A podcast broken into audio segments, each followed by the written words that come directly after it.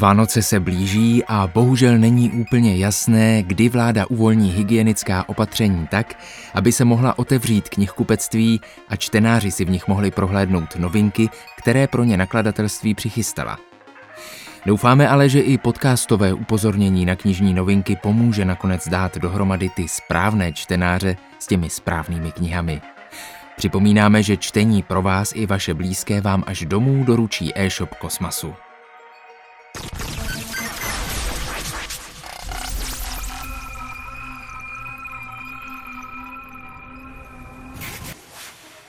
Posloucháte Megafon, tentokrát zase po týdnu jako informaci o knižních novinkách doby virové. Tituly z 2. listopadového týdne pro vás vybírá knižní obchod Kosmas. Harlan J. Ellison představuje žánr sám o sobě. Jako jeden z nejkontroverznějších a nejprovokativnějších spisovatelů science fiction druhé poloviny 20. století se proslavil vášnivými a upřímnými povídkami, mísícími v nenapodobitelně osobním rozsahu humor, hrůzu, dojemnost a vztek. Ačkoliv jeho tvorbu přijala za svou obec příznivců science fiction, jen její velmi malá část vyhovuje sci-fi konvencím. Ellison byl vyzrálým spisovatelem z povolání, který už deset let chrlil velké množství zručných komerčních povídek v široké škále žánrů science fiction, fantasy, krimi, detektivky pro mládež. Když začal vydávat spekulativní příběhy nabourávající tabu a rozvracející konvence v science fiction. Povídka Čiň pokání Harlekíne je kavkovským podobenstvím o nebezpečích individuality v konformistické společnosti – Povídka Nemám ústa a musím křičet je prorockým příběhem o zvratu v budoucnosti, v níž se počítače stanou pány lidí. Povídka Chlapec a jeho pes se nekompromisním vylíčením etiky přežití stala jedním z nejznámějších literárních stvárnění postapokalyptické budoucnosti. 23 nejlepších povídek vychází v jediném svazku a spolu s tím se v českém překladu poprvé šířeji představuje v skutku neobyčejný prozaik. Povídky vhodné jak pro nováčky, tak i pro dlouholeté fanoušky science fiction. Harlan J. Ellison, Vrchol vulkánu.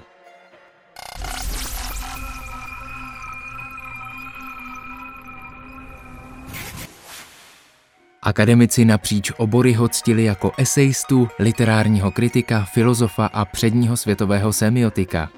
Čtenáři Beletrie obdivovali sedmero jeho románů. Moudrý, sečtělý a přitom vtipný a ve svých novinových sloupcích také pěkně ostrý myslitel Umberto Eco je autorem nově česky vycházejícího svazku s lakonickým názvem O televizi. Zahrnuje autorovi práce na dané téma z let 1956 až 2015, eseje, příspěvky přednesené na kongresech i novinové články.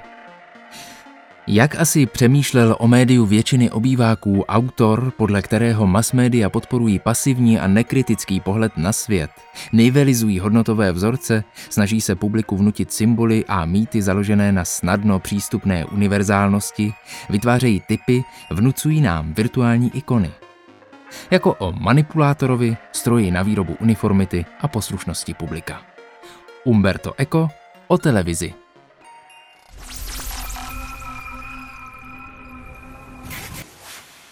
Jean Jono je českým čtenářům známý především díky novele Muž, který sázel stromy.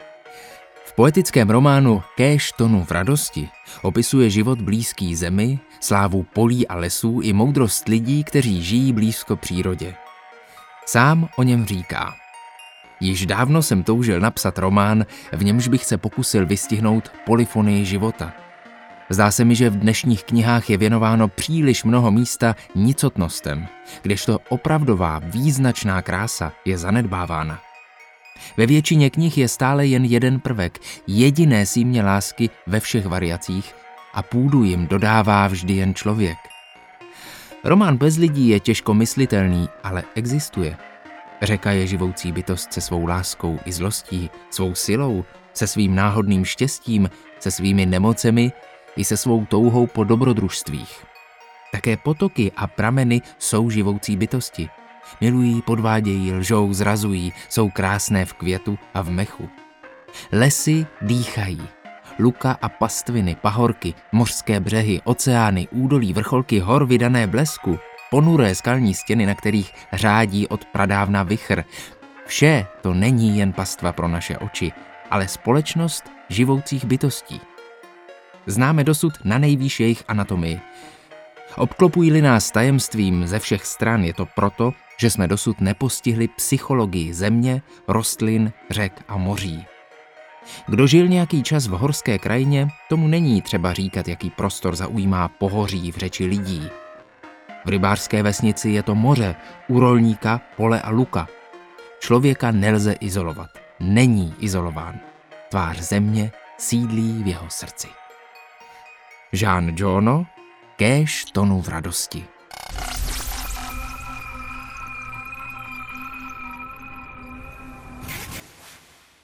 Praha se díky viru vyprázdnila. Minimum cizinců, zavřené skoro všechno. Je slyšet poštolky v okolí staroměstského náměstí a jsou vidět zděšení potkaní, kterým zavřeli restaurace stejně jako nám. Kdo má ale žně dříve nemyslitelných záběrů, jsou fotografové. Prázdný Karlův most, vymetená Nerudovka, záběry čisté architektury bez rušení dvojnohým tvůrcem. Pavel Hroch v knize Pustým městem zachytil naši metropoli, když na pár chvil byla jen sama pro sebe a sama sebou. Projděte se spolu s ním prázdnými ulicemi, postujte na pustých náměstích, prohlédněte si její architektonické skvosty, jindy skryté za clonou všudy přítomného hlučícího davu. Průvodcem vám bude i osobitý text spisovatele Miloše Urbana, který v knize najdete i v anglické mutaci. Tak pustou Prahu nezažil nikdo z naší generace, ani z generace našich rodičů a prarodičů. Snad to mine naše děti a my jim to budeme moci zprostředkovat jen jako vzpomínku. A to díky této knize zcela unikátních černobílých fotografií. Pavel Hroch Pustým městem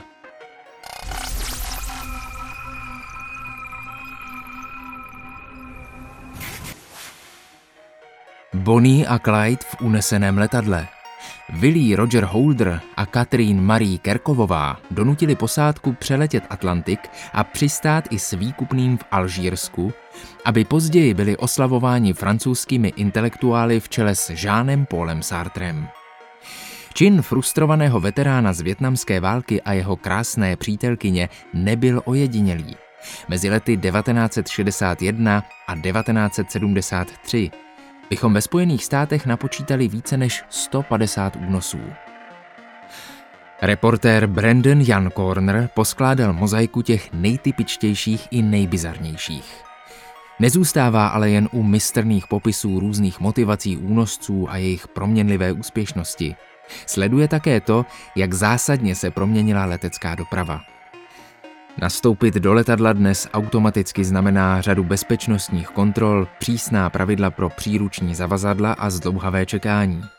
Nic z toho v 60. letech nebylo běžné.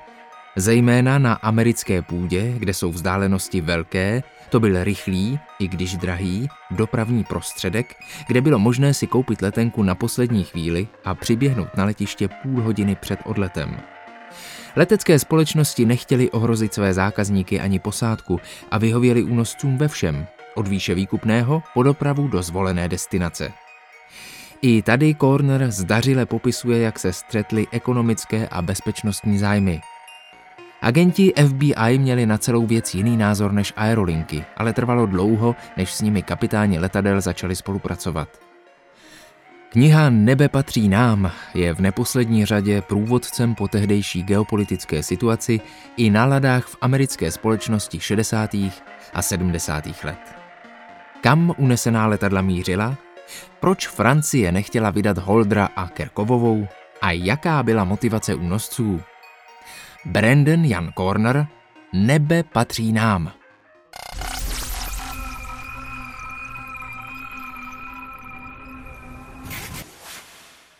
Anatol Svahilec je ročník 1994 a originál občanské jméno to se vší jistotou není. Svahilec je jednou z hvězd současné české slam poetry. Do populárních recitačních soubojů vstoupil roku 2014. V témže roce získal titul mistra republiky. Své jevištní počínání zařazuje na pomezí poezie, fyzického divadla, tance svatého Víta a sokolské cvičenecké sestavy. Objevil obsesivní zálibu v rozsévání žánru po regionech a postupně našel drzost k solovým slemovým blokům. I knižním záznamům svojí slovní kulometné palby. Ten v pořadí třetí dostal název Motorové sáně. Vyvalí se z nich na vás třeba tento text. Ať pan arcibiskup Duka pro nás vzkřísí Petra Muka. Požadujem postavit klouzačku z Přerova do Ostravy, dvě morčata vodečíst zdaní, každý únor vinobraní, mák místo hrachu vaříš-li šoulet a cikánům řezat koule. Turisti musí pochopit, že pro všechny jsou příkopy. Kojencům srbskou vlajku do klopy, do těsta na chléb míchat konopí a celý národ vyklopit do sjednocené Evropy. Bauxit těžit až u zraje, přesun z Lína do Ústeckého kraje, v olympijské výpravě i starci mateřskou platit ve vánočních dárcích. Zmrzlinářům více peněz, více peněz vlastní ženě, šebestovým machům víc prachů, do všech funkcí mýho bráchu. Prosazuji změnu změny, do volební urny penis. Tur domácí ať je chráněn, do všech rodin motorové sáně a po ulicích běhat skvérem, řídit zas opačným směrem, voskovky před plnícím perem a v všech rádích pepíček melen. Máš klíče v kapse? Víme v které. Nemáš partaj? My tě berem. Tak nebuď voleb sabotérem, páč největším pozérem je ten, kdo si nevybere. Všichni stejný role herec. Či nestěžuj si, když tě sere, že Felix Holzmann premiérem.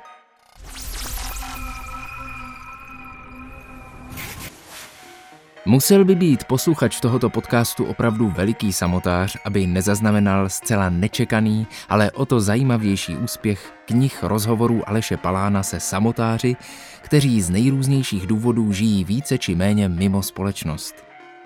Ty knihy oslovují čtenáře svojí exotičností pohledu do zapadlých koutů naší krajiny, kde pár kilometrů od nás žijí lidé téměř z ničeho a zcela v zajetí ročních dob a svého vnitřního světa. Obě knihy, jak raději zešílet v divočině, tak jako v nebi, jenže jinak, vycházejí teď v dárkovém kompletu Aleš Palán Všichni moji samotáři a v rozšířené verzi dokonce obohacené o svoji audiopodobu.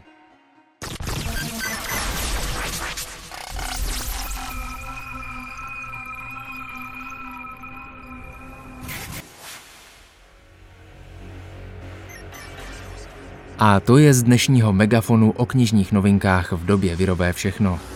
Knihy to mají těžké, ale lidé kolem nich se snaží, aby se nakonec čtenář a jeho vyvolená i v téhle situaci potkali.